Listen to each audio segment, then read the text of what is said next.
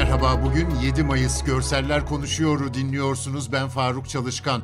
Cumhurbaşkanı Recep Tayyip Erdoğan, Covid-19 aşılarının fikri mülkiyet hakkıyla ilgili tartışmalar konusunda insanlığın sağlığıyla alakalı bir konuda bunu biz ürettik, kimseye vermeyiz gibi bir anlayış yanlış bir yaklaşımdır dedi. Yani ilim tüm insanlığın arkadaşlar ortak malıdır. İlimde kıskançlık olmaz.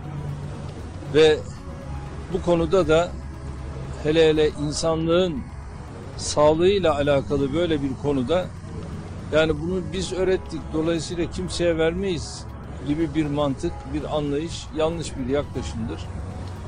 Onun için de biz nasıl ki Çin aşısıyla sürece başladık.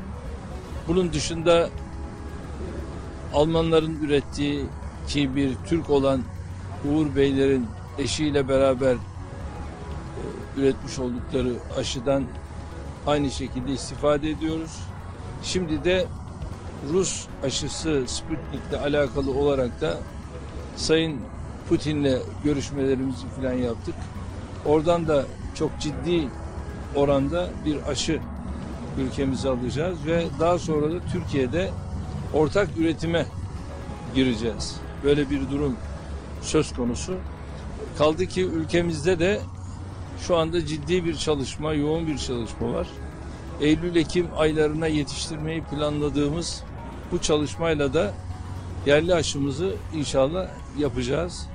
Ve biz e, bunları da sadece ülkemizde kullanmak değil, tüm dünyada nereden bir talep varsa hepsiyle de paylaşmaya hazır olduğumuzu söylemiş olduk. Cumhurbaşkanı Erdoğan Mısır'la başlayan temaslar hakkında Mısır halkıyla tarihten gelen bu birliği yeniden kazanmak, yeniden devam ettirmenin gayreti içindeyiz dedi. Erdoğan yeni anayasa konusunda hazırlığımız bitmek üzere diye konuştu ve milletin genelinin kabul edebileceği bir yeni anayasayı çıkartmak istediklerini vurguladı. Tarım ve Orman Bakanı Bekir Pakdemirli üreticilere bayram öncesinde toplam 1,5 milyar liranın üzerinde destek ödemesi yapacaklarını açıkladı. Salgından dolayı içinde bulunduğumuz tam kapanma tedbirlerine dair bir gelişme elle yani manuel doldurulan çalışma izni görev belgesinin geçerlilik süresi 12 Mayıs'a kadar uzatıldı.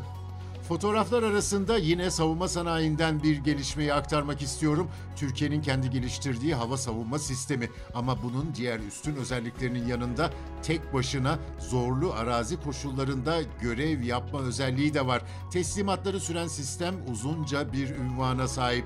Hisar artı Kundağ motorlu otonom alçak irtifa hava savunma füze sistemi. Büyük paletli zırhlı araçlar bunlar esasen ama üst yapısında hareketli namluları var.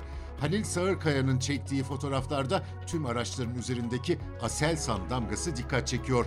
Namluları değişik açılarda görebiliyoruz. Son olarak minivanın arkasındaki danalardan söz edeceğim. Rize'de bir benzin istasyonunda yakıt almak için durunca görüntülenmiş. Ön koltukların arkası branda ile kaplanmış. Arkada koltuk olmayınca büyükçe bir boşluk oluşmuş.